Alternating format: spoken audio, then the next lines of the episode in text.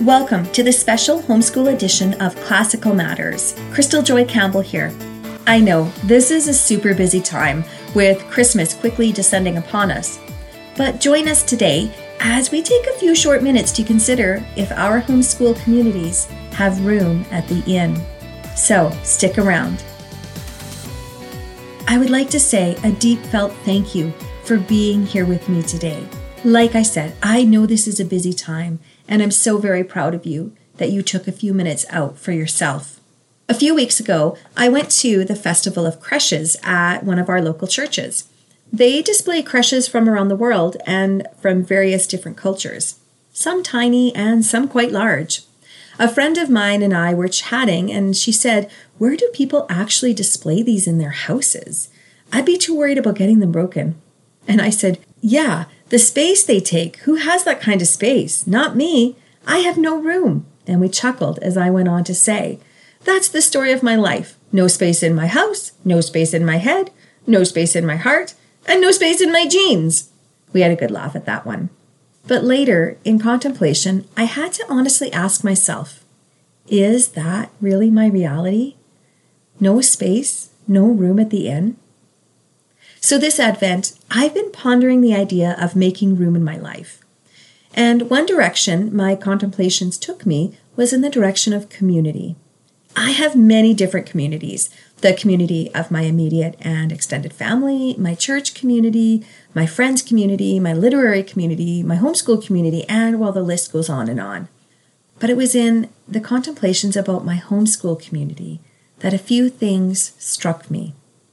As homeschool mamas, we share in a culture that is quite unique. This culture of home educating often sets us outside of the common culture whether it be the common culture of our extended families, our church, the community we live in, yes, and even the common culture as a whole. We are on the outside. What we believe and how we choose to live that out in our actions is often what sets us apart. How we choose to live our lives and educate our children can be quite foreign and strange to many people.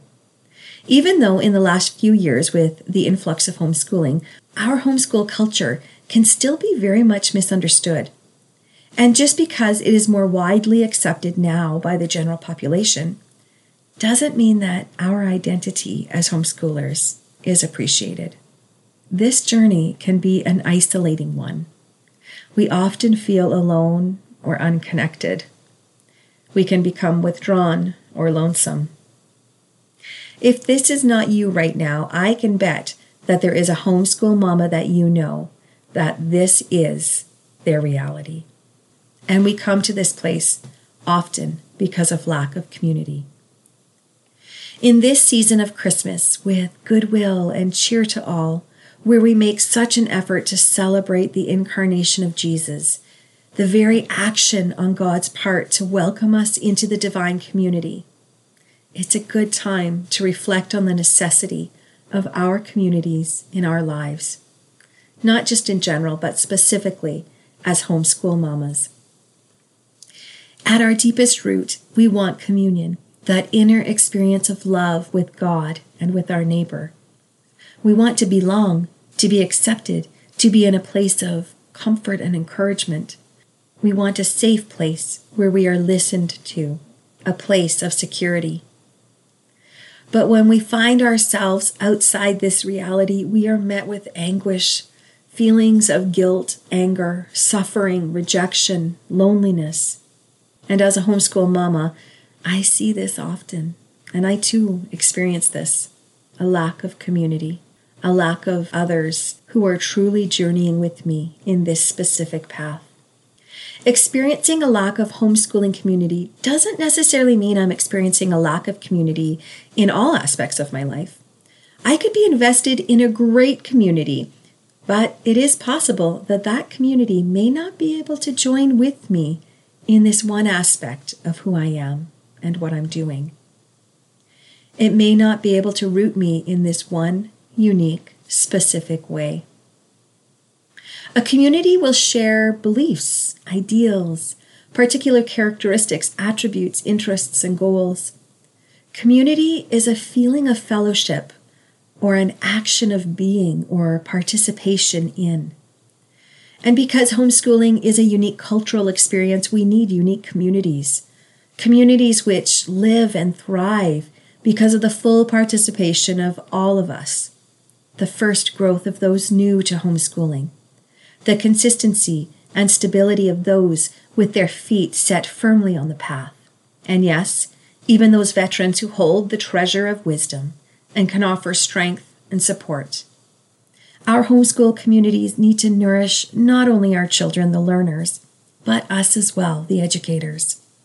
I dare say no one works harder than us moms who are set to the task of educating our families. Our communities need to be a place of nourishment, a place of rooting, a giving space, a place of openness and welcoming, a place that flows with the movement of God. It is a place where we find solidarity, comfort, encouragement. It's a place of commitment, commitment to each other, commitment to our unique call, to our children, commitment to ourselves. We belong so as to become, to become more who we are, to understand ourselves better. Our belonging can reveal our limitations, our fears, our weaknesses. Communities are places for people and their growth. At the heart of community is celebration, that communal experience of joy and thanksgiving, joy in the other's company, thanksgiving in the meeting of minds and hearts and within good celebration, rest, relaxation, and rejuvenation are found. Who doesn't desire this? Who doesn't need this? But it's hard, isn't it? It's hard to create and participate in community. It takes vulnerability and commitment. It takes patience and trust. It takes more than just getting together and just doing something with or for our kids. That's a group, not a community. A community requires our time, our vulnerability, our willingness to be open. It rejects the attitude of, what can I get or what can I take? and demands the disposition of, what can I give? What can I receive? It doesn't require huge numbers, but it does require a gathering, a coming together in the spirit of love and care for each other. As we hear in the Gospel of Matthew, where two or three are gathered in my name, there am I in the midst of them. This is a guiding principle of the homeschool community. In her book, Haystack Full of Needles, Alice Gunther speaks to practical ways to nourish and flourish homeschool communities. And most of these things we already know, but sometimes we need a gentle reminder about them. One thing she addresses is the idea of welcoming. As a community grows and the seeds of friendship are sown and are growing strong, it's easy for us to gravitate towards those we know and have become connected to. But this can be to the exclusion of newcomers, often leaving them even more isolated and feeling more desolate because here they are, seemingly being rejected within a community in which they belong. I think we can all identify with this. It is so important for us to be observant and aware of ourselves and others and be welcoming and accepting. And it is equally important for us to teach our children to have a generosity of heart and a welcoming attitude toward other children, especially newcomers. There are so many ways that we can cultivate a thriving homeschool community but it starts in the depths of our souls. It starts with our own transformation. It's a moving from no room at the inn to a humble entry into the stable. So, this last week of Advent, as we prepare to welcome the Christ child, let us contemplate our homeschool communities. Here are some contemplation considerations. What need do I have for homeschool community? What excites me? What raises fear? How do I respond to no room at the inn? Do I willingly enter the stable? What does acceptance and belonging look like in my homeschool community? Am I welcomed? Do I welcome?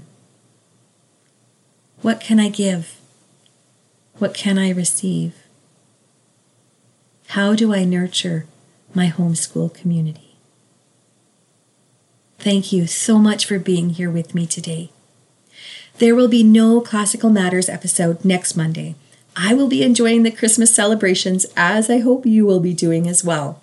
I'll be back in the new year on January 2nd with thoughts and ideas on the art of rhetoric. Don't forget to check out the takeaways. These give you the key points of the episode in short form. Today, it's the contemplation considerations. They're in the show notes, but if you're anything like me and need a hard copy to put up as a reminder, go to my website www.crystaljoycampbell.com, and from the podcast drop down menu, you will find takeaways. Or you can click the link called Takeaways in the show notes. It will redirect you to where you can download a copy to print. And if you want to hone your craft in the art of grammar, sign up for my online live workshop. Get your spot before they're gone, as these are small classes with limited spots. Share this with a friend and follow the Classical Matters podcast and join the great conversation of classical education. Blessings for your week and have a very happy Christmas from my family to yours.